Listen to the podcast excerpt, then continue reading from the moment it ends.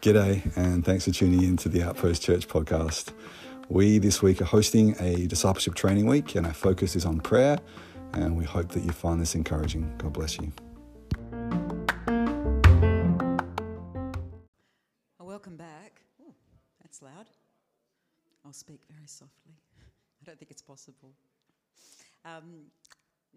Really interesting. Is as I walked into this room, I heard that song, and I'm speaking on that song. Just God is God is on the move. Amen. Um, talking about just going back to what I was saying earlier about spending time with Jesus and it becoming something of a habit in your life. I just felt to share this one thing that I have discovered in my own walk with the Lord. What starts off as a holy discipline becomes a holy delight. And so you might think, oh, I don't want to be religious about spending time with God. I don't want to be, you know, oh, I don't want to feel condemnation if I don't do it or anything. But can I just say to you, do it as a discipline, and then it will become the most glorious thing. It's almost like that's the way it is. It's the, the discipline first, then the delight. Taste and see that the Lord is good, but you first have to taste, and then you see that He's good. So I wanted to throw that one in just as I was talking with someone about it um, on the break. So, the third point about prayer is that prayer brings breakthrough. And I have seen so much breakthrough in my life through prayer. And uh, I thought it was interesting when I walked in that there's two scriptures there. Um, nothing to do with me. Um, they were here before I came in. One of them is teach us to pray, which is what I shared on the first one, the first session. And the second one is James 5, verse 16 the effective, fervent prayer of a righteous man avails much. That's my scripture for this session.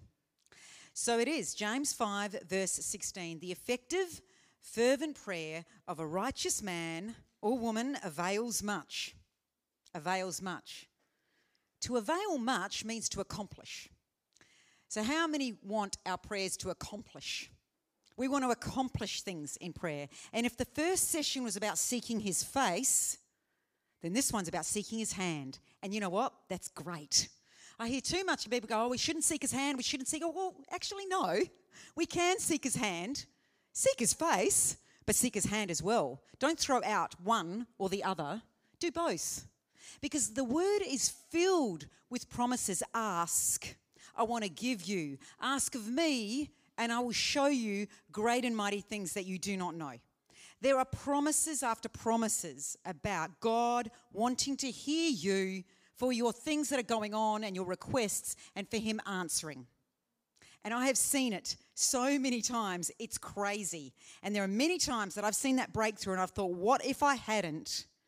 What if I hadn't? Then would I have had it? Wow. So, Father God, I just pray in the name of Jesus that, Lord, you do a deep work in us today and stir our hearts and teach us what it is to pray for breakthrough, what it is to pray fervently and effectively in a way that avails much. Would you teach us and would you give us the grace to step into what it is you've got for us in the area of prayer? Oh, thank you, God. He's got so much more. He's got so much more for us. Every single one in this room, you need to know there's so much more for you in your prayer life. There is so much more. So, Father, teach us the more, give us grace to enter into the more, and may you be glorified. In Jesus' name, amen. Whatever you may have heard or received in the last two days, and you're going to receive from me today and in the next two days, it is putting your toe in the water. I'm telling you now, there's more and there's more and there's more. And I pray about my prayer life. I actually pray about prayer. I say, Lord, help me to be a prayer that prays prophetically. Help me to be a prayer that prays with faith. Help me to pray from a place of faith and not fear, to trust you. I pray about my prayer life. When someone asks me to pray, I actually pray about how to pray. Oh, there was a time about a few months ago where my friend had had an ailment for over a year. Her shoulder She couldn't raise her hands to the Lord. She was in severe pain. She'd go to bed with pain. She'd wake up with pain a whole year. And I go out for dinner with her, and I'm sharing a story of how God set me free from a serious shoulder injury years earlier. That's another story. I've got so many stories. And uh, as we pulled up after being at the restaurant, she said, Would you mind praying for me? Instantly, you have this sense of, she goes, Because you've had the breakthrough. Instantly, you have the sense of, Oh, flip. You know, hope it works for her too. You know, but no, I rejected those feelings and thoughts and just said, Lord, in my heart, show me how to pray. And then we just prayed a very simple prayer. The presence of God came into the car. She's never had anything with that shoulder ever again. Not only did it touch her shoulder, but the Lord also touched a hip injury that she'd had for many years. That's all gone as well. Praise the Lord. Another time, my beautiful friend here was visiting us with her, her daughter who had a dairy intolerance. We all just said, you know what? Let's lay hands right now. Why not? Why not? It's a risk that's completely biblical. and it could just glorify God. Isn't that what we're here for? And we prayed for precious Daisy. And you know what? That was it. All dairy intolerance gone for good. She was really sick before then. God healed her completely. Amen. So we need to know that answered prayer glorifies God. John 15 says, Let my words abide in me, and let my words abide in you, and ask whatever you want, and it shall be done for you.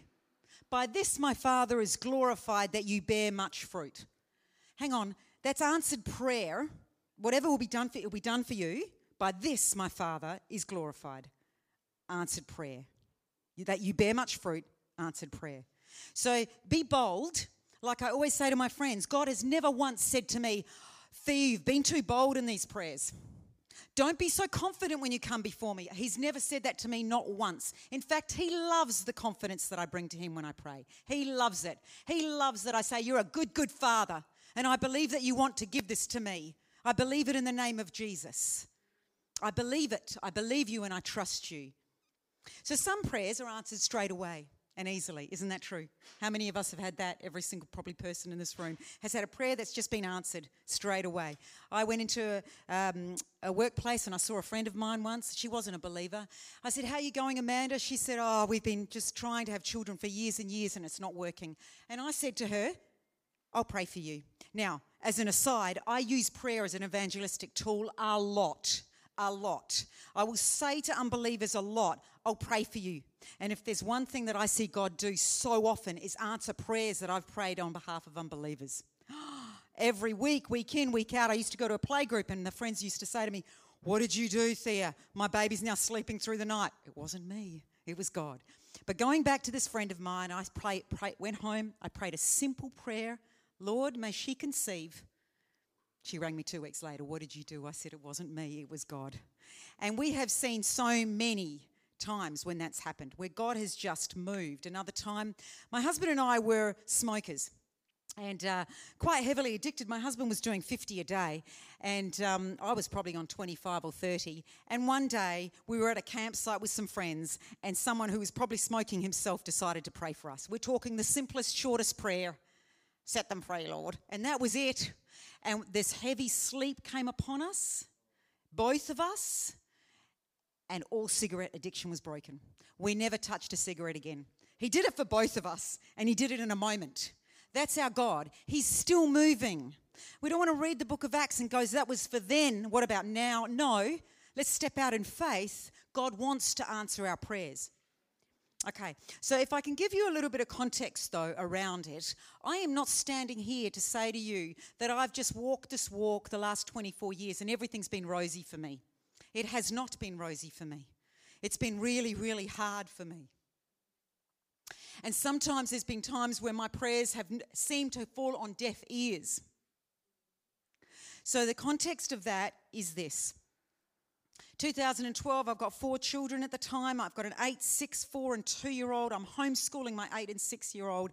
And I'd gone from being a healthy, vibrant person, contributing to society, I thought, and something happened to my inner ear and it stopped functioning. Now, our inner ear might be a small part of the body, but it affects your life greatly.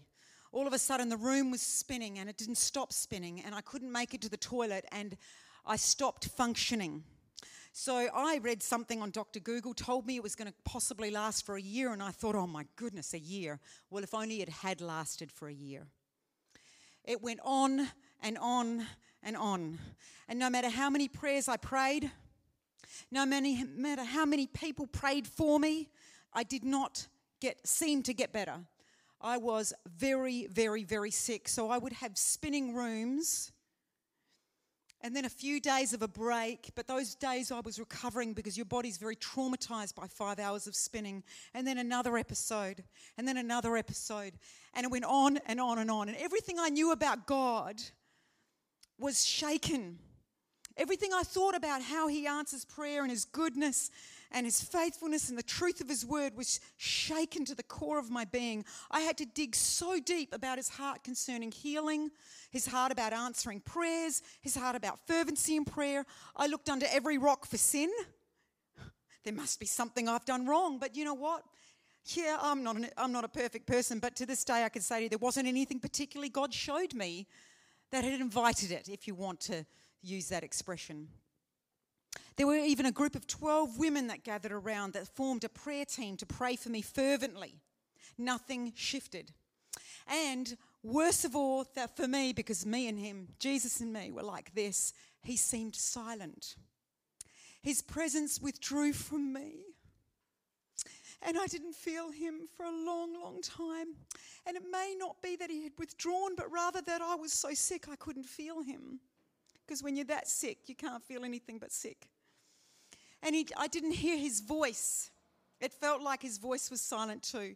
And then one day I cried out to him, Please tell me what you're doing and why you would allow this. What are you doing? And I heard one word, and the word was fortitude. It's not even in my vocabulary. Fortitude. That he was building strength in me. And then there was the silence, and the years kept going. And so I was bedridden off and on, mostly more in bed than not, for about six years. And I honestly thought my life was over and there would be no hope for me. My husband would talk about retirement and I'd go, darling, I'm not, I can't, I can't even function. I can barely walk. But he did show me, God showed me to rise up and to do it sick anyway as you know, as some of you know here. I did it sick when the rooms were moving and the walls, the walls were moving and the floor was rising up and down, and I would walk and I would pretend like a fake it till you make it. Because I had four kids and I had a family. I had my husband. And God was good in that. But even in, can I say, now that I'm through it, and I still have symptoms every day, I go to bed with symptoms and I wake up with symptoms, but I function now. And my quality of life is really good. But I can tell you what it does for you it makes you thankful. It makes you so thankful. And so here I am. I'm not saying to you that I'm a person that's had every single prayer answered every moment right when I needed it, but I'm still here to say, Our God answers prayer. In the context of my heart, I still absolutely, categorically believe that our God answers prayer. And so, just because we have that sort of situation, don't allow any seemingly unanswered prayer to discourage you from praying because that's what the enemy will do. He will say, You weren't answered back then, why would you pray now? Or he didn't do it for them, why would he do it for you? There are lies that the enemy tries to sow into your mind to stop you from praying because the enemy knows that prayer is powerful. It is so powerful. So I said to God, as I was walking around the house, trying to walk around the house for many years, I would say, I am content with not understanding. I am content with not understanding. And I would speak that out by faith, I believe I'm content with, like it was one of those things, because I didn't understand. Now I'm through it, I do. I would never want to go through that again, but I am so glad for what God put in me through it the faith that was refined, the gold that has come forward, the ability for me to live now like this rather than up and down. Oh, so good. So, God's wisdom with timing, we need to trust Him. We do need to trust Him because the promises of God are inherited through faith and patience. Not just through faith, but through faith and patience. Sometimes there's the waiting and we don't understand why. We don't understand why. Let me just say that God promises, though, to hear you. He says, The ears of the Lord are open to the prayers of the righteous. Psalm 34, verse 15. Verse 17, the righteous cry out, and the Lord hears them. Psalm 28, verse 6 Praise be to the Lord, for he has heard my cry for mercy. Psalm 86, verse 7 When I am in distress, I call to you because you answer me. You answer me. And we are the righteous, can I say? We are the righteous. And if we think we're not, then we're discounting the power of the cross. He shed his blood to make us right. And that's what I was saying earlier. I come before him, I say, I am right with you. I am right with you, Lord. You have made me right. And we need to come from that place, that standpoint when we're praying. We are righteous in Him. And so we can come boldly to the throne of grace and access Him with confidence. Amen. So, uh, with that backdrop and uh, my understanding of God's word and the experiences I've been through, I'm going to bring out four principles around prayer that brings breakthrough in our lives. So, number one, remember who you're praying to. Mm. There was a song playing earlier that someone sent to me about a, a, little while ago when I was about to speak, before speaking, and it was just mind blowing. And the words, the song's called Remember. And the words are, Oh, my soul, remember who you're talking to. The only one who death bows to. Remember who you're talking to. Don't forget who you're talking to. He is the one that parted the Red Sea, who shuts the mouths of lions, who brings down the walls of Jericho in a moment, who puts the sun in the sky, who gets some dirt and breathes life into it and makes it a man. I think of this. Who is this God that we're speaking to? And then he says to you, I know you. I know what you're going through. He knows the thoughts of every person, and he says, Is anything too hard for me? Is anything too hard for me? So that may be one of the lies that the enemy sows in there. It's too hard for God. He doesn't want to do it. That's another one. He's not willing. Find out in the Word of God.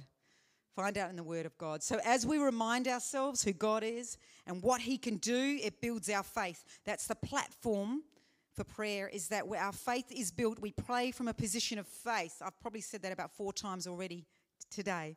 So I love this. Book of Acts 4, verse 24. Peter and John have just been released from prison. They go and visit their crew because wouldn't you do that? You need the strength and comfort of fellowship, of other believers, of getting around them. In fact, this morning when we were praying, Shane was praying about God, teach us what fellowship is. Teach us what it is, what it is to connect and hear each other's hearts. Oh, I just felt the Spirit of God all over it. All over it. God has that for us. I look at the weapons of our warfare.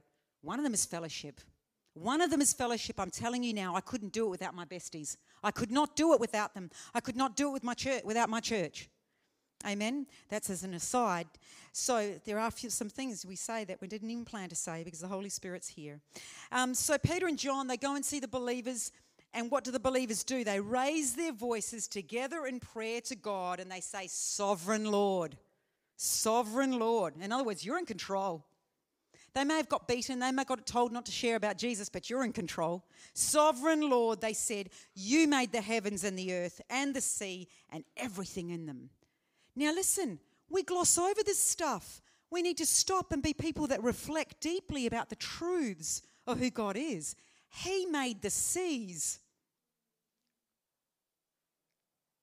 He made the earth, He made Jupiter and Mars, He made the stars, He made you. And so let's do that. Number one, I pray that we would be people that reflect deeply on who God is and our faith would be built on that. Amen. The second one is what is God saying to you? Now, when we know what the Lord's word is to us on a situation, we get confidence. And so, how are we going to know what the Lord's will is on a situation? It's through the word of God and it's through waiting on Him. So, one of the times we had uh, many, many stories about this, but one that just comes to my mind is about uh, this client. So we're in the building game. And we had a client that was going, was, had just signed a contract with this client. It was going to be a year, probably a year's worth of income for us, if not more, maybe even 18 months worth of income. This contract was a good one. And so all, all things were going well, all of that. And the Lord gives my husband this word I take from the unrighteous to give to the righteous. Okay. And then a few weeks into about to start the job and the contract's been signed, this guy does something that, hmm, how do I put it? Nothing to do with us, but he can't pursue the contract. He can't continue on the, with the contract. So he tries to get out of the contract. And so there we are, we're going, this is not okay, but what's the Lord's mind on this? Do we let him go completely? We're good Christians.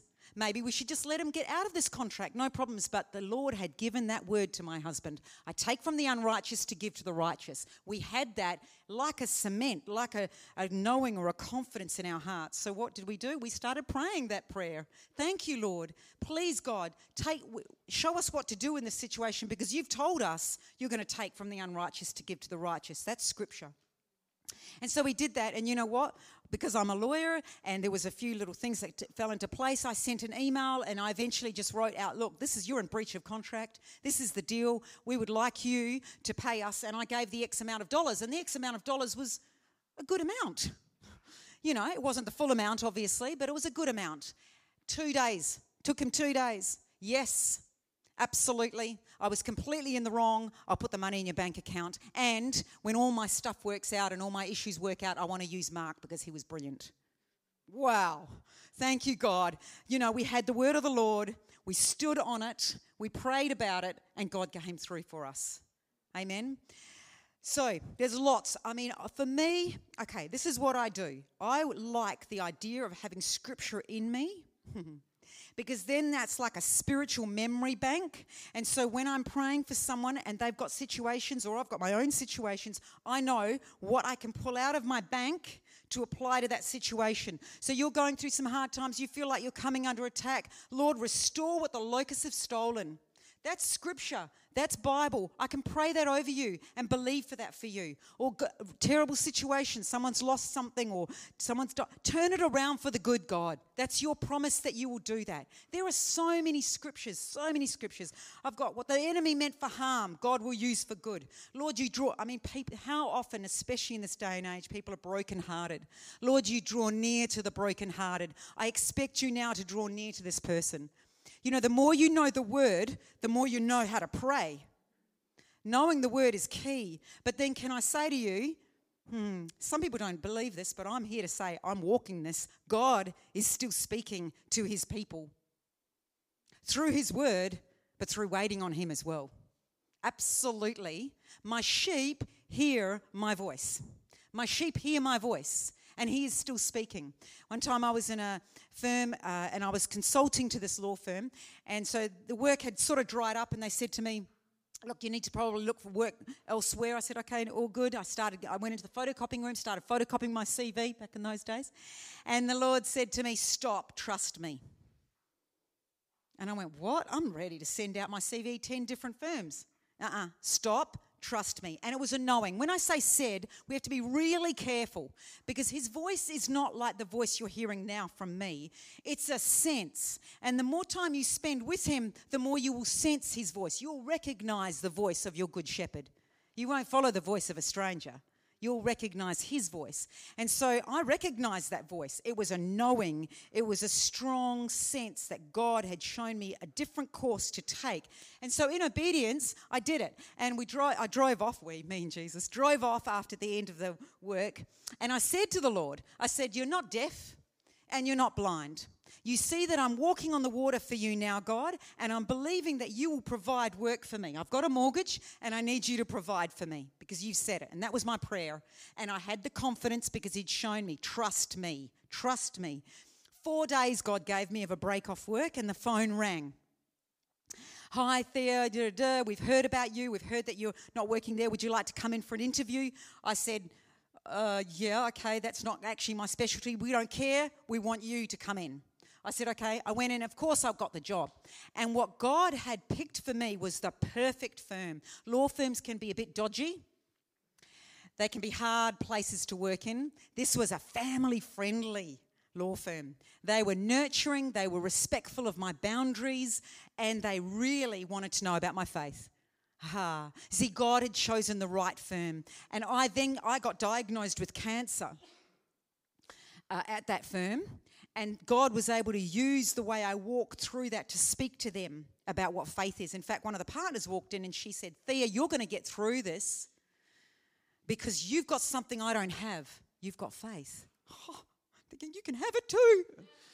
Uh, I tried my best and I did definitely shared the gospel many times, and God used me in that place because God knew that there were hearts that were soft and people that were willing to hear. So when He positions us, it's going to be fruitful. Amen?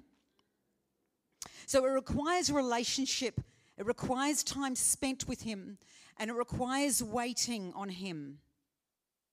We have to hear what the Lord is saying. My beautiful friend here had a situation with her own little baby, her eighth child, and God told you something. He said, He will not die. And then he was diagnosed with something that was very, very, very severe that should have, in the natural, killed him. But we stood, and you stood on that promise, and he's alive, and he's well, and he's beautiful. Because God gave the word. And then you've got the confidence and then you pray from that place. Amen? So the third point is don't give up. Oh, it was so clear as I was preparing this message. The Lord said, Tell my people to not give up. Tell my people to not give up. So sometimes we'll pray and then nothing seems to happen. And then we go, either God hasn't heard, God doesn't care, God doesn't want to, and then we stop. Now, that is actually contrary to Scripture. It's contrary to Scripture. The moment you start praying, your prayers are being heard. Now, at times we get an insight into what's going on, like in Daniel chapter 10. What a great chapter that is. If you have a chance, read Daniel chapter 10 and read it slowly.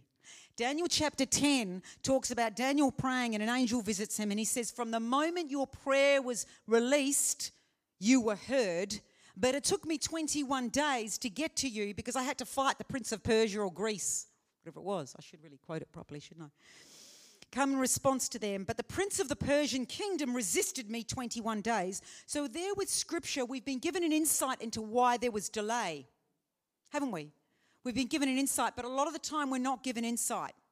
We just have to trust that our God is hearing. And if you need to keep praying, you keep on praying 11, I love this. Luke 11. Oh, this is so good. Luke 11, verse 5 to 8. Jesus said to them, Suppose you have a friend and you go to him at midnight and say, Friend, lend me three loaves of bread. A friend of mine on a journey has come to me and I have no food to offer him. And suppose the one inside answers, Don't bother me. The door is already locked and my children and I are in bed. I can't get up and give you anything. I tell you, even though he will not get up and give you the bread because of friendship, yet because of your shameless audacity, he will surely get up and give you as much as you need. The friend asked for a loan, the guy got up and gave him.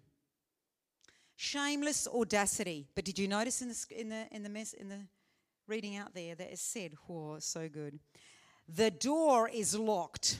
The friend said the door is locked. Sometimes we think the door is locked. It's not locked. It's not locked. We just have to keep knocking. In the original Greek, it says, Ask. So I say to you, ask and it will be given to you. Original Greek is ask, keep asking. It's a continual. Seek and keep seeking, and you will find. Knock and keep knocking, and the door will be open to you. For everyone who asks receives, asks, keep asking. The one who seeks, keep seeking, finds. And to the one who knocks, keeps knocking. The door will be opened. And so there's something about this, and I can't quite explain it because I don't have the insight of Daniel for every time a prayer seems to delay or even not be answered. But it's incumbent upon us to pray right to the very end, is it not? Isn't it? So I would say that we ask, we keep asking, but the shameless audacity is what gripped my heart. Audacity is a willingness to take bold risks. And I have heard it said, I don't want to pray for that person just in case it doesn't happen. Oh, we need to pray for people. We need to pray for people. Because leave the outcome up to God, but we fulfill our duty as people of God to pray because God calls us to pray. There's nothing in the word that says, don't pray because there might be a chance it won't happen. He just says, pray. He says, pray and leave it up to God and then teach, which is my passion for our women in our church and beyond, is and our church generally, is that we would teach the truth that even when that prayer doesn't get answered the way you think it should be answered, God is still a prayer answering God and he's still worthy of our worship. So when King David had a son that was dying, what did he do? He rent his clothes, sackcloth and ashes, fasting, praying for his son. It didn't happen. In the wisdom of God, God took the son, but David got up and still worshipped. He still worshipped God. He washed his face, he ate, and he worshipped God because that's what God wants for our his people. He wants us to remain steadfast. And so, if our people are taught accurately, then they're taught the truth that not all prayers seem to be answered in the way you want them to be answered, but still worship God. Still keep on believing for big things. That's why I needed to tell you my story of what I've been through, because it's, it was six years of seeming nothingness. I'm not speaking from a place of every prayer being answered, but I still hold to this. We need to equip one another and, and believe the truths that He remains faithful. And don't believe the lies. It's not worth praying. God won't hear. And even Jesus, oh hallelujah, Luke 18, the persistent widow. Listen to this. Listen to the lines just before he shares the story the persistent widow. He told them a parable to show that they should always pray and not give up. Why do we not see that? Why do we give up so easily? May the Lord grant us grace to keep praying, to keep praying and not give up. And it says at the end on verse, verse 8, but when the Son of Man comes, in the context of the persistent widow, will he find faith on the earth? Other words, the inference is that true faith is keeping on knocking. True faith, will he find faith on the earth in the context of the persistent widow? In other words, will you keep on knocking? Will you keep on believing God when it doesn't look like it's happening? Will you keep on believing God? Amen? So, uh, when I fell pregnant with my first who's here, darling. Um, when I fell pregnant with Sarah, there was some things in. As soon as I found out I was pregnant, there was some concerns in my mind around some, put it this way, some heritage things going on in my life, right? And I didn't want them. I didn't want my parenting to be infected by what I had received in my past and then transfer it into the sort of parent that I was going to be for my daughter. And so I shared my concerns with the Lord, and He said to me, Get up every morning and pray. And so for the straight away I did that. The next morning I got up at 5:30 in the morning before work and I would li- he said lift your hands up to me and pray in tongues. And so I did. Every morning I would lift my hands up to the Lord and I would pray in tongues until it was time to get ready for work and I would go to work. And then the next morning same thing. Get up, put your hands up to the Lord, pray in tongues. 3 months. It was exhausting. If anyone's been pregnant in this room, it is really tiring the first 3 months. But I did it in obedience because the Lord had made it very clear to me that this is what He wanted me to do. At the end of the three months, something just broke, and the Lord said to me, It's done, it's finished. Four days, three days later, I went to church. Someone prayed over me who did not know anything of this, and she said to me, The Lord wants you to know that it's broken. The thing that came from your heritage, you will not pass on to your daughter. Oh, Jesus. It was so awesome. And how many times I've reflected on that, I've gone, Wow, Lord. Wow. What if I hadn't done that? You'd be very grateful that I have. what if I hadn't done that? Would I have missed out on that blessing? Would I have missed out? But what did it require? It required me hearing, it required my obedience, but it was all Him. It was all Him. He did it. I just cooperated. Let us not think that we that he'll do stuff without our cooperation. There are many times God does do stuff without us, but a lot of the time he uses us. It was Moses had to lift that rod, right? He uses, David had to throw that stone. He uses people in his purposes. I don't know. If I were God, I wouldn't bother. I'd just do it myself. But he does use us, and we need to hear and cooperate and obey. Amen. Another time I was, um, I'd had six months off because of the cancer, and the Lord said to me, You're going to get a phone call from um, a guy, a member of parliament, and you're going to be offered a job in parliament. And my husband drives in that day. He walks in the house and he says to me, The Lord's just told me it's time for you to go back to work. I said, Yeah, well, I'm going to get an offer. and so a couple of days later, this member of parliament rang me and said to me, Would you like to come in for an interview? I said, Yes, thank you, I would. And I went in and he interviewed me and I came home and he rings me and he says, Oh, look, Thea, we've decided to go with someone that we've known for longer, so sorry, you didn't get the job. Hang up. Got the house to myself. I thought, right, God, what are we doing? Because, I, can I say, that job was not as lucrative financially as working in a law firm, but I knew that that's where God wanted me to be. And so I said, okay, let's do it, let's go. And I started praying in tongues. And I prayed for probably two hours straight, and then something just broke. The Lord said to me, It's done. And I got a phone call the next day. We've changed our mind, we want you. I'm just like, God, oh God, there's just so much that He wants to do in our lives as we draw close to Him and as we hear from Him and as we listen to His instructions and get His strategy. It's perfectly biblical to get a strategy from God about what to do. In the story of King David, so he's not a king yet, he's about to become a king and he's getting ready. God's preparing him for being a king because listen to what he does.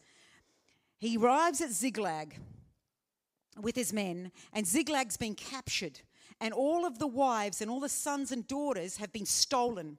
And all the guys are freaking out. They want to stone David, they want to kill him because they've lost their nearest and de- dearest, right? And David's freaking out too. He's crying till there was no more strength left in him to cry, it says. But what did he do? Now, most men, I know my husband, bless him, he would want to go straight away and get those guys who took their son, the, the wives and go and capture them straight away. Do you know David stopped and he waited?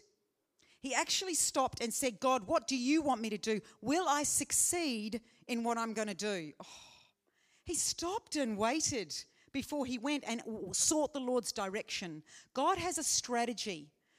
You might not always hear it, you might not always. I'm not here to tell you 100% of the time you will have a strategy, but a lot of the time, anecdotally, I'm here to tell you I have received strategy around prayer. Another time I was given some information that wasn't great information. Lord, what do I do with this? This is not good news for me. He said, Wait and rest in me. I'm like, Oh, everything within me wants to warfare. Everything within me wants. No. Stop, wait, and rest. And I did. And about two, three days later, he started stirring my spirit. He sent me three, through people three different scriptures that were very similar messages. He started showing me how to pray about that situation and what I needed to do. He started showing me. So it might take time. You might need to wait on the Lord for the strategy. Amen. So, the gift of tongues, I just want to go there for a bit I love the gift of tongues. It's been a huge blessing for me. It's obviously not necessary for salvation and it's not for everybody, but it is a gift for the body.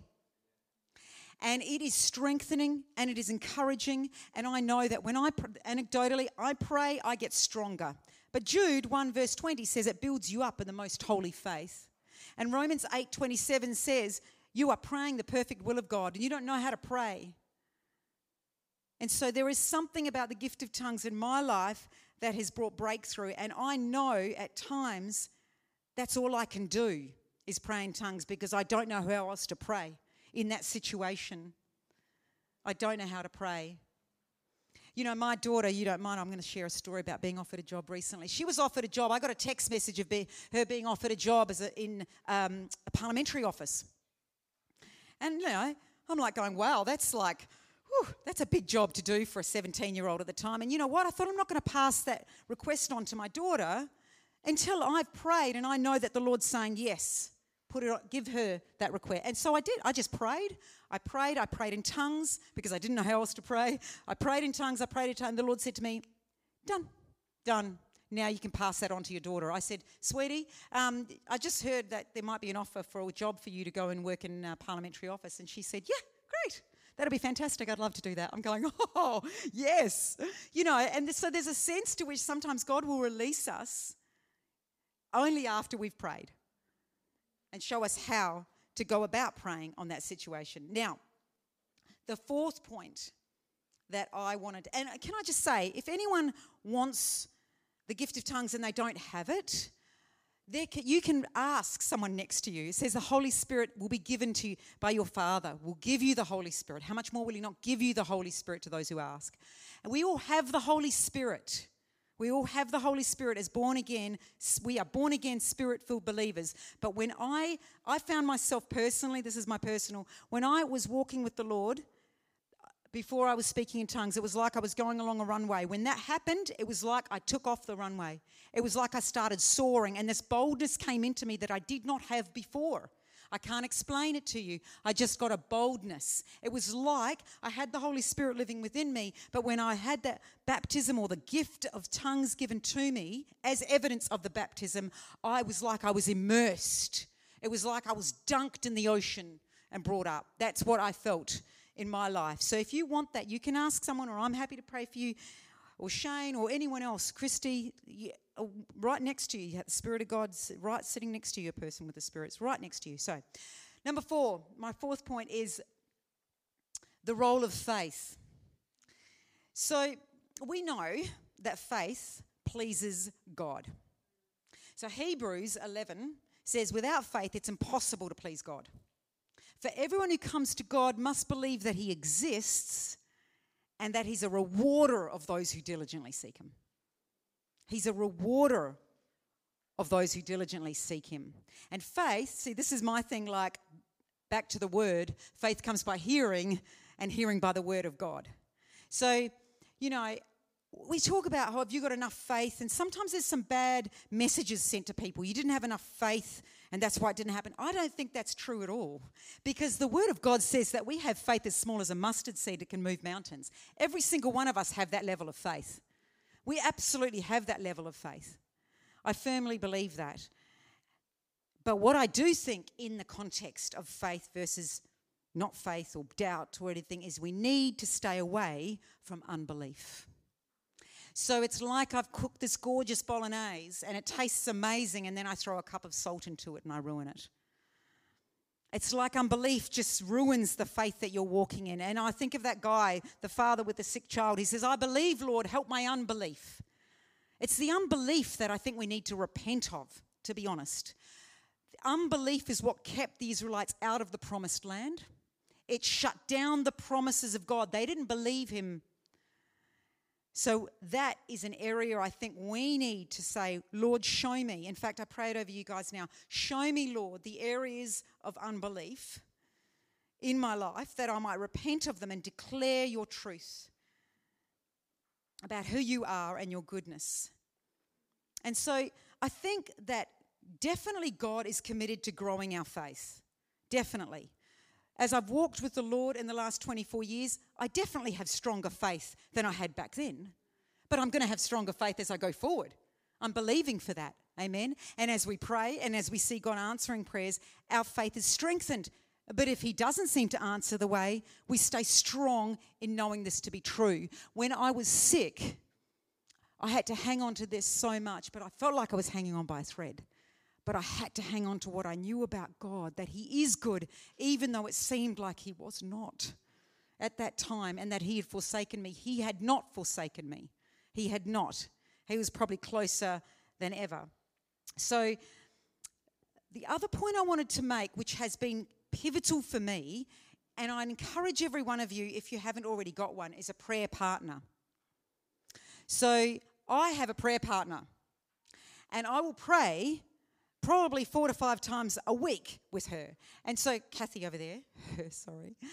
Um, and what that does, and we might just get on the phone, we don't talk, uh, I mean, we sometimes talk about our things going on, but sometimes it's just five, ten minutes. Because when you've built that relationship and you've built that rapport, you do that. It's just a quick five, ten minute thing, you know, and you pray hard. But what I have found that to do is when I am feeling weak, and discouraged. Kathy might be feeling stronger, or vice versa. I have other friends like that as well, where I talk with them and it's just so good. It's so strengthening to be talking and praying with other people. It sharpens us. So if you haven't got a prayer partner, get a prayer partner. And the thing is, once you build that closeness, you don't have to talk on the phone for three quarters of an hour every day. You know, it can be bang, let's go, let's start, let's do it, you know. So, lots of things that we need to guard against, and, the, and, the, and there are lies that we need to be on guard. And I just, I'm so passionate about this because I firmly believe prayer is the most powerful thing we could ever do in our walk with the Lord, other than reading His Word. Those two things are right up there for me. The lies are God doesn't care, and God isn't good, and God isn't able, and God isn't willing, or God didn't do it then, like I said, He won't do it now. He didn't do it for them, so he won't do it for you. So I had a situation a few months ago. There's a bit of a material shortage in the building game at the moment. And uh, one of my friends, beautiful believers, they said to me, Oh my goodness, we can't get any materials for our business at the moment. Like they're in the building game as well. It's really hard, and we prayed, and it hasn't. And so we reached the place. Mark said to me, My husband said to me, Oh, darling, I don't know if I'm going to get materials for this next job. I got the whisper, didn't I? No point praying. Didn't happen for them. It won't happen for you. No. Oh, it was as clear as day. This thought came into my head. And I went, No. You know what? I'm going to believe you, God. I'm going to believe you that you will provide the materials. And she, the next day, Mark comes into the room. He goes, I reckon we got the last bit of Gyprock in all of Adelaide, hun. so, you know, don't just reject it. Just reject it. And if it doesn't come through like you think it's going to come through for you, praise God anyway. Praise God anyway because He knows what's best and He is good and He remains your provider. Amen? So He wants to build this robust faith in us. 100% He wants to build it. I have seen, oh, I have seen marriages restored. I've seen bodies healed. I've seen people set free from oppressive spirits. I've seen allergies gone. I have seen women conceive so many times. I can't, I don't know what goes on there, but women conceiving. I have seen it so many times. I have seen so many breakthroughs. I've seen bowel conditions completely healed, long term hay fever gone.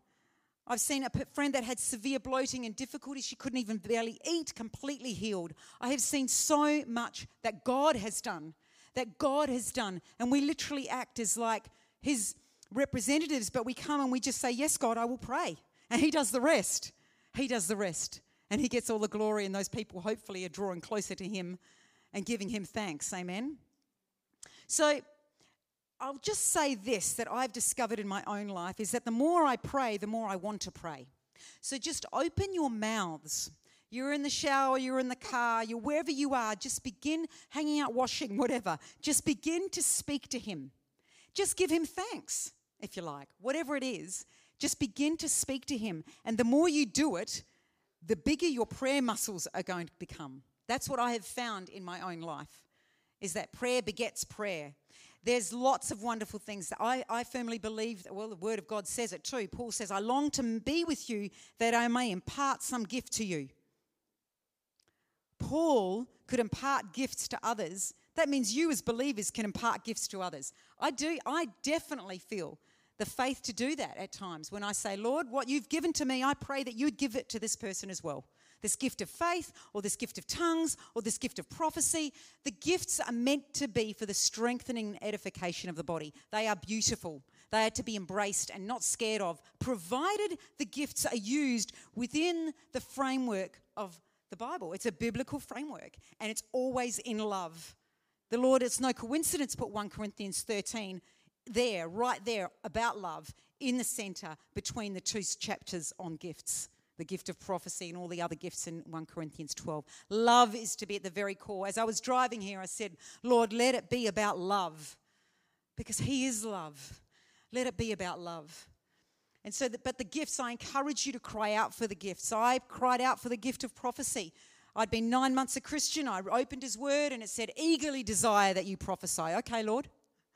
I'm not going to uh, question that. You've told me to eagerly desire it. I'm going to eagerly desire it. And so that moment, I did. I'm on my knees. I cried out for it. A couple of days later, I'm speaking with a friend and she's praying and she's saying, God, I don't know if this is the guy for me, if this is the guy. And I just yell out, No, he's not. Because God had literally just given me a download that this wasn't the guy for her. And I just spoke it out like a really immature young Christian would. as the years have gone by, God has taught me how to use prophecy in a way that builds up and encourages and really does not detract from their relationship with the Lord. So we should never step into that place of speaking that they would then come to you instead of going to God. And I always say this about prophecy that it is always going to be confirmation of what that person already knows. It shouldn't really come as a surprise. What you share with them as a prophetic, I feel like the Lord might be sharing this with you. Always in love, always to encourage, always to build up and strengthen. And if it is a word that seems to be somewhat like a rebuke, sit with it Sit with it, pray about it, and, and it's all delivery is key. Do not deliver it with harshness. Be very careful. Even check it with someone else. I've got this word that might feel like rebuke, and someone did that to me recently. They said, uh, I feel like I've got a word for someone that might be a bit of a rebuke. What do you think about this word? They shared it with me, and I said, No, they're not in a place to hear that at the moment. I don't think you should be sharing that with them at this stage. But they wisely sought counsel about sharing that harder word. So, but pray about the gift of prophecy. I often ask God to help me to be prophetic. I believe God wants us to be a prophetic people. Would that all God's people be prophets? I believe He wants us to speak His words to other people, always in love, always with the biblical framework. So, what I'd love us to do is to be praying for one another. You have got people right next to you that can pray for you. Um, but what we could do is we could have a time, um, yeah, let's have a time where I pray for someone, which seems a bit awkward. When I was talking to God about this, it seemed a little bit strange, but this was the thought I had. So there's an awkwardness around role modeling prayer, um, but that's okay. Stay with me on this. Um, and it's just to see how I might do it for, to pray for someone. Shane and Shane had this idea too, separate to me. You actually had the same idea, didn't you? So would you like to hop up here and you can be my guinea pig? Um, Shane had the separate idea, and I had it a couple of days ago as well, just to pray. And um, so let's just say let's just say Shane was going through some hard times and he came and shared with, with, me these hard times that he's got, right? So there's a few ways you can do it. You can acknowledge, and it's a beautiful thing to do. You acknowledge, Lord, you know what Shane's going through, right? You know that he wrestles with, and, and you actually you actually um, articulate those things so that the person feels like they've been heard. That opens up their heart. And so, God, you know that it's been a challenge lately because of da da da, whatever it is. That's one way I've heard it done. I tend to go, I tend to, I like the idea of being a little bit more prophetic.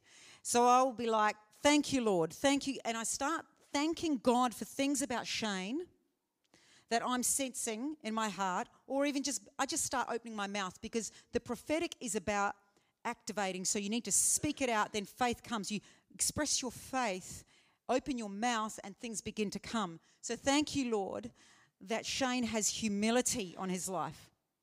Thank you, Lord, that he's teachable. Thank you that he's hungry for you. Thank you that sincerity, he's marked by sincerity, actually. And he loves you and he loves others to know about you. And that he is learning to stand strong in you and not waver through unbelief in any area of his life. He's learning that and he's hungry to learn that. And you begin to just speak out these things of thankfulness about who Shane is or what he's like, right? And if you can't think, like we're not, we're not stepping into the prophetic straight away, you can just say, Thank you, God. You know, he's your child. You love him. You're for him. You're not against him. You can pray. Is this okay? Is everyone okay with this, what I'm doing? You can pray general stuff over as well. Thank you that, you know, you're for him. You're not against him. You love him. You care for him. You've got a plan for his life. So thank you, God. And then you just begin to pray whatever this situation is that but I'm going to pray over you that you would know deeper levels of intimacy. Okay? Yeah? All right. So, Father, we do want to thank you for Shane. Lord, he loves you. And it's because he loves you that he wants to know you in a more deep and intimate way. Would you bless him with that, Lord? Would you open up the windows of heaven and give him such an understanding of your heart for him, Father, that you are always for him, that you accept him and embrace him, that he can come and be himself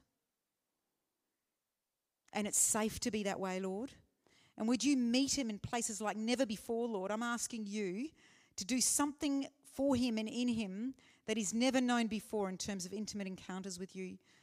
And that then others would be blessed, but he would be blessed in his relationship with you. Thank you, God. We commit him into your hands. We thank you that he is a man that's learning to trust in a deeper way and not be fretful and fearful. Thank you, Lord, that he's learning to trust. He's learning to let go.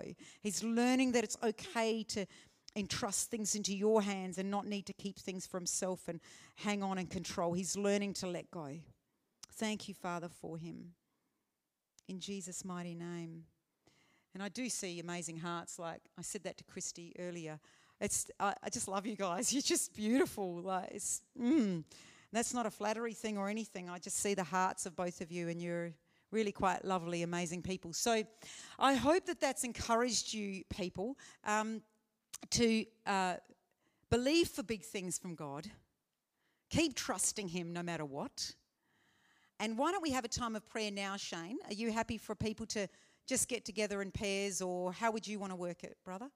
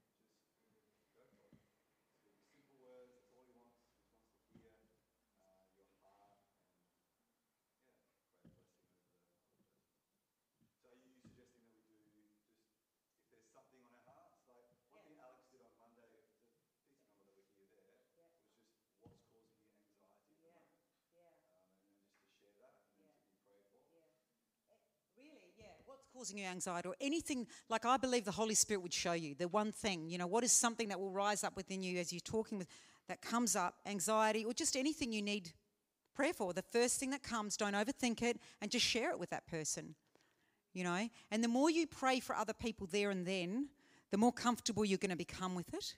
And then you can pray, help me to pray for this person inwardly. You don't have to say it out loud if you don't want to. I will sometimes lay hands on people and say out loud, Lord, I'm believing you will give me your prayers to pray for this person now. You will give me prophetic prayers for this person, and then I launch into it. So you can do that. Why not? Lord, show me what to pray for this person right now.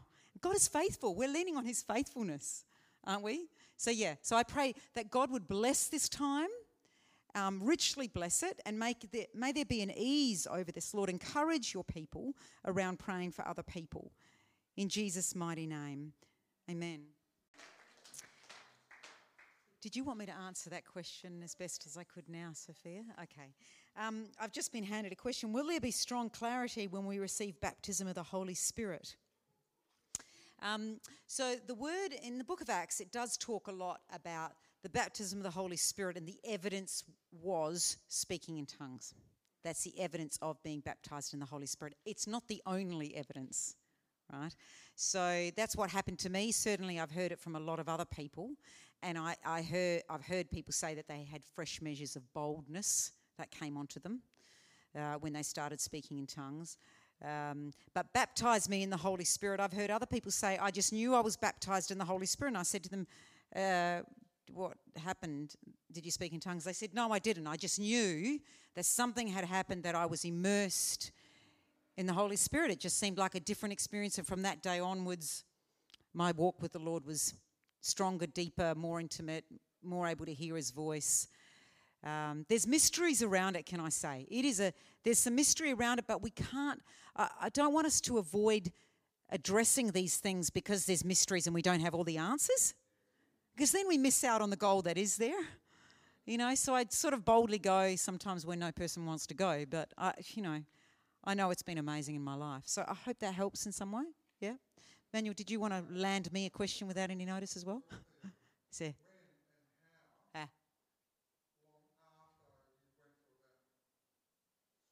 Yeah. Yeah.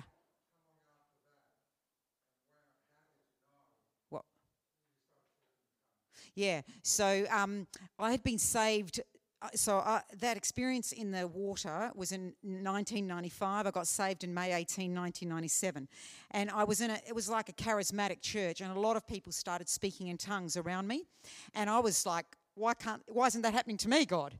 Because all my friends who were freshly saved with me were speaking in tongues, and I felt like I want that for myself. And then someone said to me, "You've prayed for it.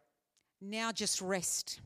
and believe that God's heard your prayers. It was almost as if stop the striving, stop the trying, and just rest. And then what happened after a short time after that was I started getting just one syllable. It was just one syllable. And this person said to me, Well, that's one syllable. That might be from God. You know, that'd be from God. Just practice that one. And it was, I just, and then one night, I'm sleeping and I have this dream that I'm driving and that I've smashed into a white picket fence. And as I smashed into the white picket fence, I woke up speaking in tongues. And I danced around the room for two hours and joyful and so happy and grateful. God needed, for me personally, God needed to slow that mind right down, right down into sleep for me to actually receive it. But, you know, I have had situations where people are praying for others to receive the gift, and then I and then they'll say, "What do you what do you, is anything coming? They go, oh, yeah, it is sort of, yeah. Then speak it out. It's okay. You don't look like a fool. Just speak out that one little syllable that's coming to you. And then it might begin to flow more and more and more. And you're not making it up. resist the temptation, oh, I'm making it up. That's just my own thoughts. You know, resist that. I don't know if Shane wants to add to that as well. Um, it's all different for every person because we're all unique. Uh, did you want to add to that, Shane? Not everybody. No, not everybody. But I think, why not? Why not? Why would we not want it? Like, what are we scared of? Um, you know, it's a beauty. It's a gift from the Holy Spirit, and it's something that's definitely um, encouraged and strengthened me, and ca- made and calmed me too. When I'm feeling nervous or anxious, I'll pray in tongues, and yeah. Yeah, that's good. I'd say it doesn't define you're not more spiritual with it. You know, well, God's not more pleased with you if you've got it or makes you more, you know, no.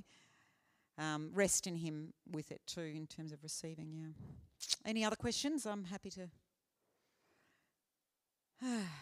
take questions. Um, no, okay.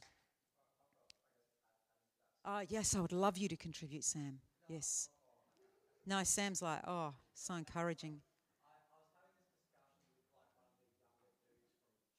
Yeah.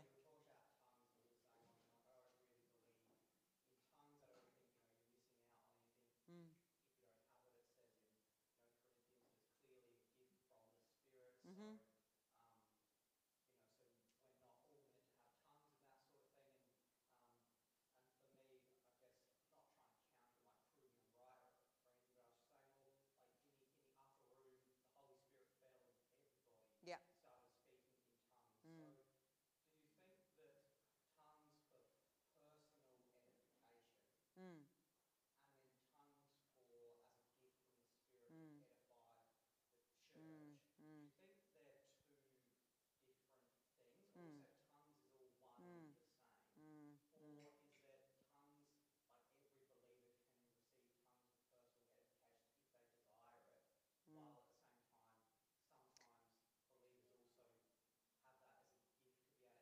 Yeah, yeah.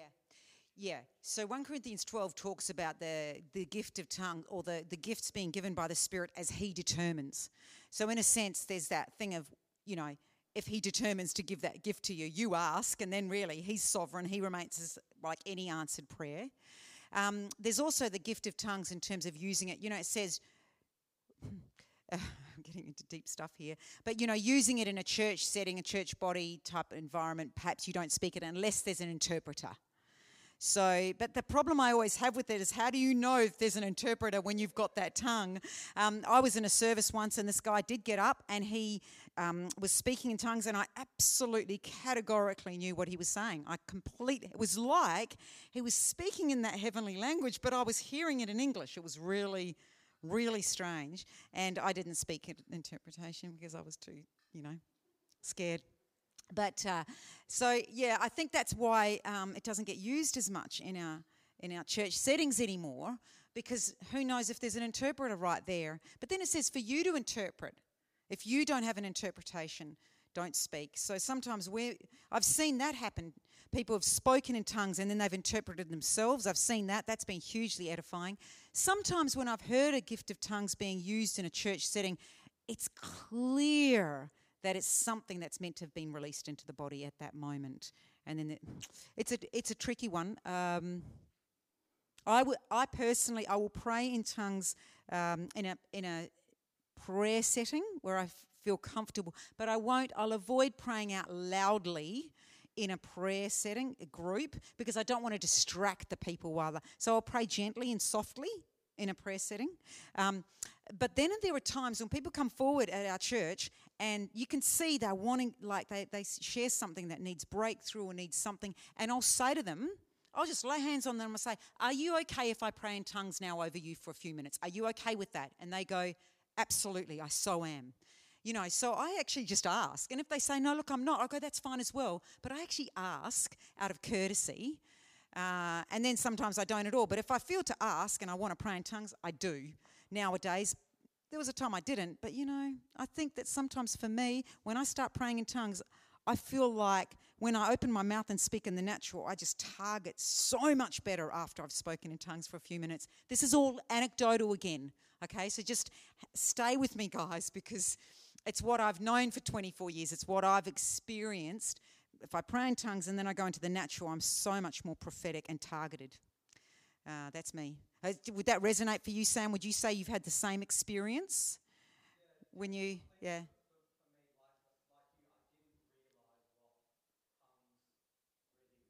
Mm. Yeah. Yeah.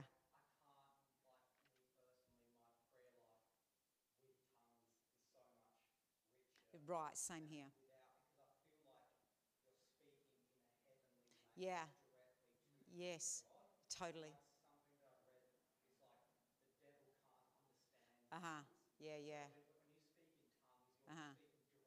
Yeah. Yeah. Yeah. Yeah. Yeah. Yeah.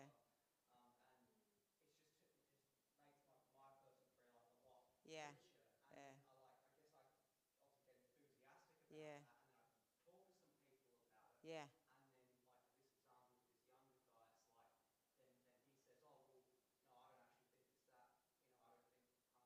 Yeah. Yeah, yeah, yeah. Yeah. Yeah. So yes, and you know what I've what I do in those situations when I meet people that go, oh, that's it. I don't. I, it's like I've given them a piece of cake. If they don't want to eat it, that's fine. I won't. No, that's all good. You know. Yeah, nah, nah, that's right. It's not. They're not. They want that cake. That's okay. You don't have to have that cake, and I completely respect that. Yeah.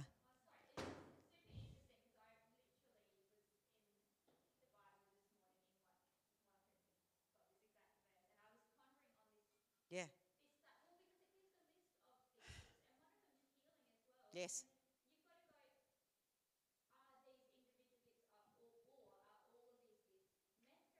Yes.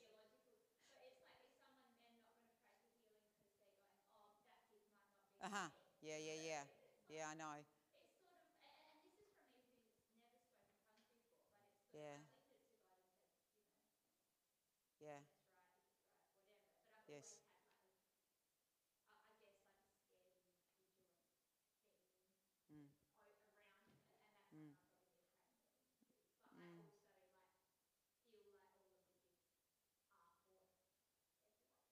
It says not everyone speaks in tongues and not everyone, yeah, there is a thing at the end of 1 Corinthians 12. Not everyone speaks and the Spirit gives as He determines.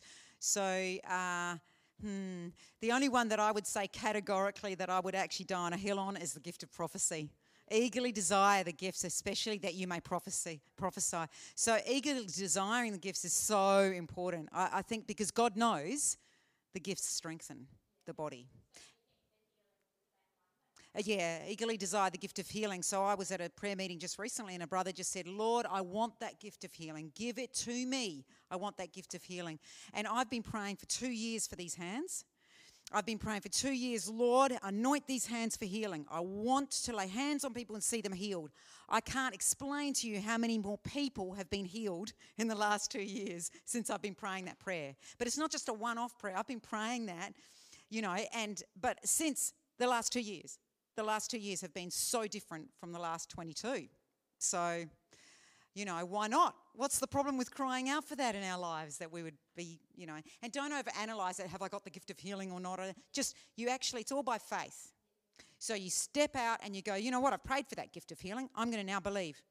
Now I'm not going to, oh, they didn't, uh, okay, I'm going to keep on believing. I'm going to keep on believing. You know, I'm going to keep on praying there's something about this perseverance that I don't understand in God's economy, but it's true, isn't it, Shane? There's something about the knocking and the persevering and the keeping on believing when you don't see it, and something about that in our walk.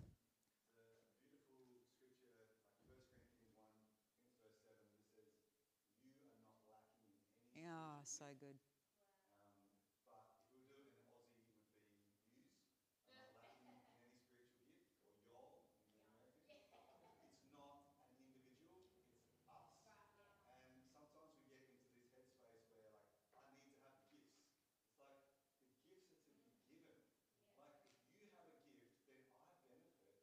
Amen.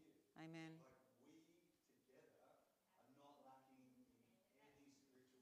We have what we need. If there's one person on their own doing what God's calling them to do, they'll have what they need in that situation. With a whole group of people, they're doing what God's calling them to do, they'll have what they need for that situation. We're not lacking in any spiritual gift. Mm. That's great. So, um, there was something that occurred to me uh, when I was speaking earlier, just about the whole point of what has already been given to us. And so Shane touched on it and reminded me that we've already been given so much and we act as if we haven't. And sometimes it's a matter of just claiming it and saying, no, that's actually been already given to me.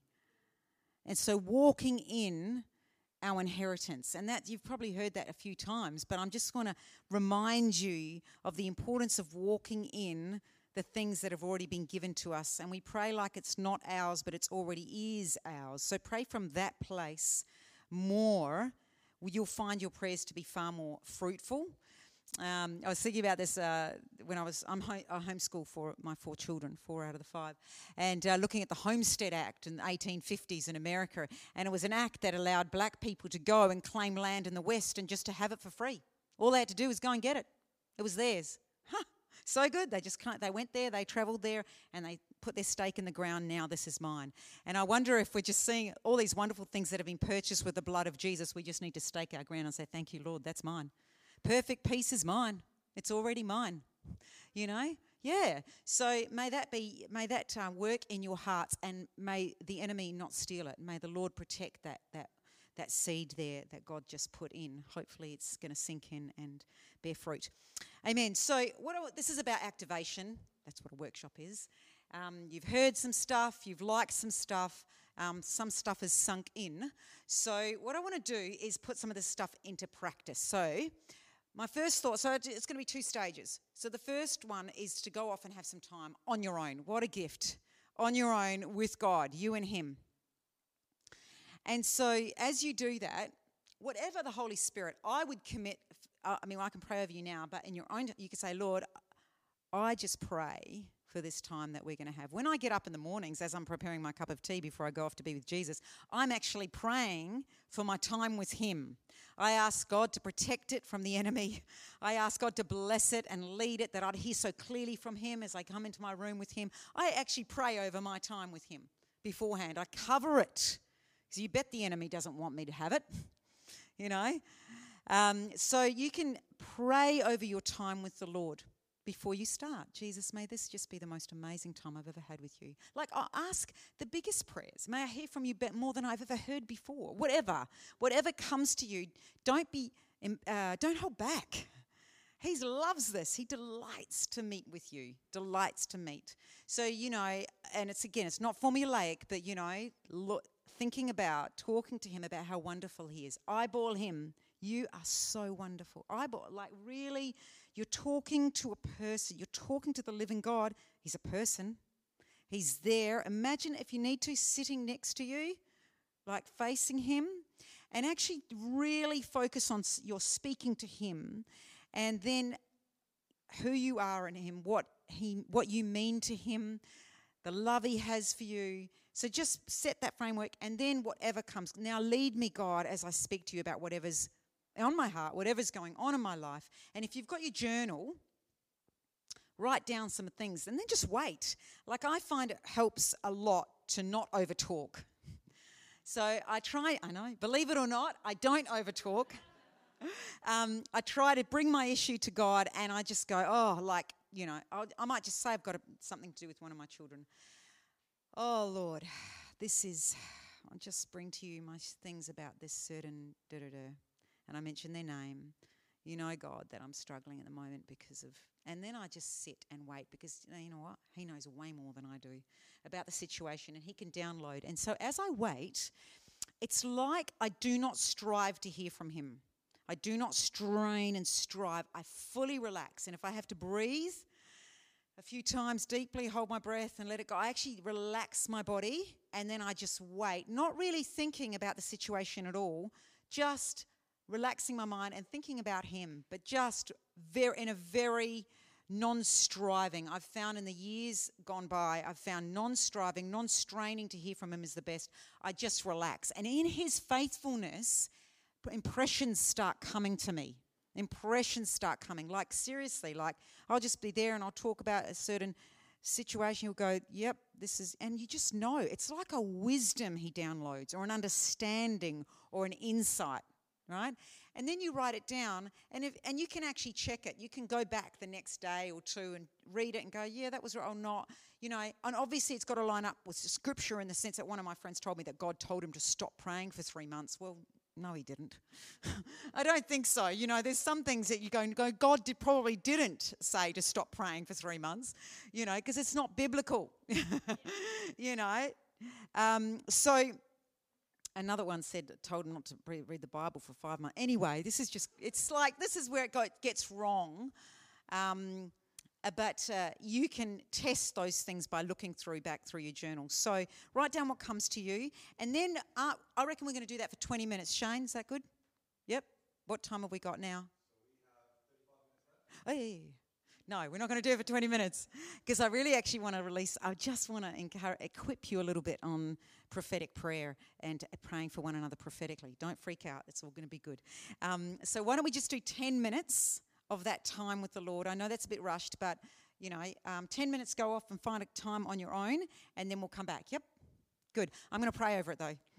Father, I just want to thank you that you would meet with your people um, and with the sweetness of your presence and with your um, tender ways, and may your voice be clear, and may their hearts be open, and may they be real with you, Lord. Thank you, Jesus. Bless their times. Amen. So, uh, what I want to do just in the final minute, unless someone wants to share, is there something burning in their hearts that they'd like to share about their experience just now? No, all good. Okay.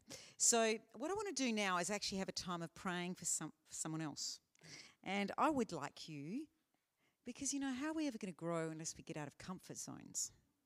I'd like you to find someone you don't know, and um, yeah, am I a bit soft? Um, just find someone that you don't know and then, see, the thing is with the prophetic or prophetic prayer, even, let's start with stages, just prophetic prayer, because that seems to, sometimes that's the most comfortable thing rather than I've got a word for you from the Lord. Just start praying prophetically. It's like anything else, it is by faith. And so if you believe, Lord, I believe that you will help me to pray prophetically or pray what is in your heart or show me how to pray for this person, all same things, right? Uh, and then you just start praying for them. Lay hands on them, or if you don't want to lay hands, that's fine. And start praying, believing that what you're praying is from the Lord. It's really as simple as that. You have to step out in faith, though. That's the thing. Now, some of the things I do when I pray for people and I, I would like to give them a word of encouragement, I start thinking in my head, what's a Bible character, Lord? So I'll say, Lord, what's a who's a Bible character that this person you would see them as mostly. And so then I'll share that with them. Oh, look, I really see that you're like, you're Ruth, you know, uh, or whatever, you know, that, and that Ruth was characterized by faithfulness and servant heartedness and humility and, you know, or whatever. You're a Moses, you're a leader, you're, but you're humble and you're, you know, um, Shane, you're, you're a Moses, you're humble and you're a leader and you don't push yourself in your leadership, you know. You just, you just, nat- like, God's given you that and you, it's not as if you chase after it. You don't chase after it, but you have got, uh, you carry an air about you of authority which is from the Lord. And so that was what will be attacked. The air, the authority that you walk in will probably be attacked m- more than anything else uh, because it's from God and the enemy hates it. Um, but there's humility wrapped, wrapped up in it. That's why it's not from the flesh, it's from God. And so, yeah, be encouraged with that. So, um, so uh, you know, so I'll get like you know uh, people, and so the more you know the Bible, of course, the more prophetic you can be. Um, so firmly believe. So the other thing is firmly believe that God wants you wants to step into that situation for that person. Absolutely firmly believe it. Now I've been thinking about this lately, and when we say that we've got a gift in an area, it's actually not a, a prideful thing to say it, because it's a gift. A gift you can't earn it. So that means I've done nothing to deserve the gift. God decided to give it to me. So if you wanted the gift of faith, you can ask God for the gift of faith. And then when you know you're walking in the gift of faith, don't be embarrassed about the fact that you walk in the gift of faith. It's a gift, you haven't earned it. I remember a friend of mine said to me, Oh, can I pray for this uh, person? I've got a gift of healing. She just said it out of the blue, just so beautifully. I thought, Well, well done. Why don't we say things like that? I've got a gift of healing. Can I pray for you on that situation? That is just like gold, isn't it? So um, I, I, um, I do feel like the Lord has given me a gift of faith. Uh, and I've only really come to that realization since I preached on spiritual gifts about six months ago in our church. I realized, wow, actually, that's what I've got. I've been given a gift of faith. I'm no super giant. I've just been given a gift of faith. and it was actually quite freeing. That meant, which excited me even more, that means, ooh, others can have that gift of faith and they can operate like that and it can be for everyone and we could just, you know. Uh, so you can ask for that gift of faith in your own life. Surely God wants to give it to you for yourself, for others around you.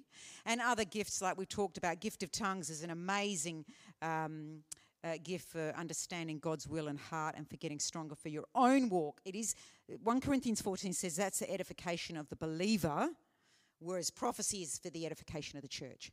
And so that's it does when you talk about gifts, it is a superior gift in that sense. It says it in 1 Corinthians 14. It is a superior gift, the gift of prophecy. Why? Because it builds up the church. So help me to be prophetic. Give me a prophetic gift, Lord. I want to flow in this. Help me to have boldness to step out in, in uh, prophetic gifts. Really, the gifts are just, they're under, under, not understood that well in some circles in the body of Christ. And we're scared of them and we don't know how to, you know, really move in them at times. So, what I want us to do is find someone you don't know. And um, I, I don't know about sharing the issue that you've got. I'd like us to step out even more boldly than that, is not overly share the, the thing that's going on. So people will come forward for prayer at our church, and I'll say to them straight up, you know, just speak openly and honestly about stuff. Is there something that you've got um, that you really need prayer for? Or do you just want me to pray generally as the Spirit leads me? And often they'll say generally as the Spirit leads. You know, so why not? Why don't we do that, guys? Can't we be comfortable enough? You know, we're not going to really, none of us are going to say anything, you know, or pray anything that's going to be out or off, really, are we? So can we do that? Maybe don't even share much. Maybe just get together with someone you don't know and begin to give thanks for that person. General stuff that you know is true for every single person on this earth or for every single believer. Start thanking the Lord for just general things so that your mouth starts opening. All right, so your mouth starts opening. That's the beginning of the faith thing. And then some stuff might start coming. Okay? How does that sound? So let's grab someone that you don't know and let's pray. Would, I, would it be okay if I grabbed someone too? Shane, I could be part of this too and grab someone?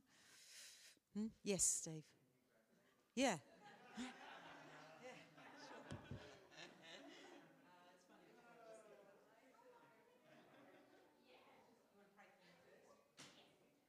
You all, and to Shane and Christy for making me feel welcome. No worries.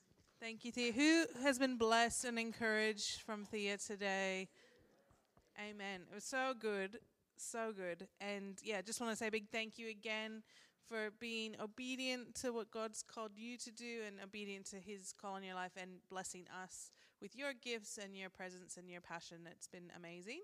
And a big thank you to your husband, Mark, who released you to do this on his birthday.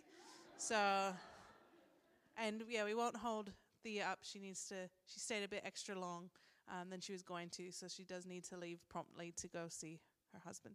Um, but yeah, thank you again. And yeah, just a reminder, we're back here tomorrow. If you haven't registered for tomorrow but you'd like to come, just let us know. You're welcome to come. And um, yeah, if you have friends, other people you want to invite, there's still time to do that. We've got tomorrow and Friday. And Friday night, there's a prayer night at Southern Life, 7 p.m. to midnight, which will be awesome. So come be a part of that and see what God's going to do. And right now, for those that can, we're going to go to Manor. We'll try and leave reasonably promptly um, because they shut at 3. So if we're going to go, let's go. And um, have some more fellowship and chat and pray and whatever over there and be a blessing to them and their business and let them share because you know they had to work so they couldn't be here. So we'll give them a bit of a blessing of share some of what we've learned and encourage um, scotty and the crew there as well. So i'll just say a prayer to close and anything else shane that you want to say?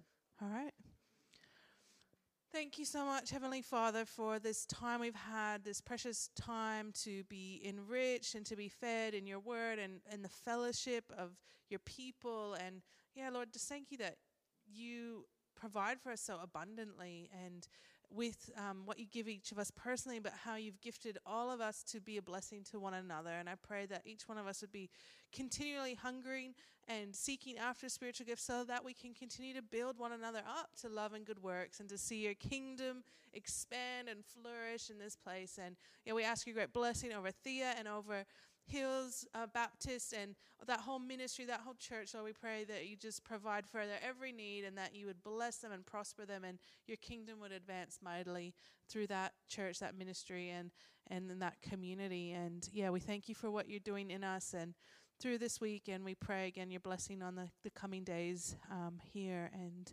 yeah, bless everyone as they, as they go out from this place. Amen.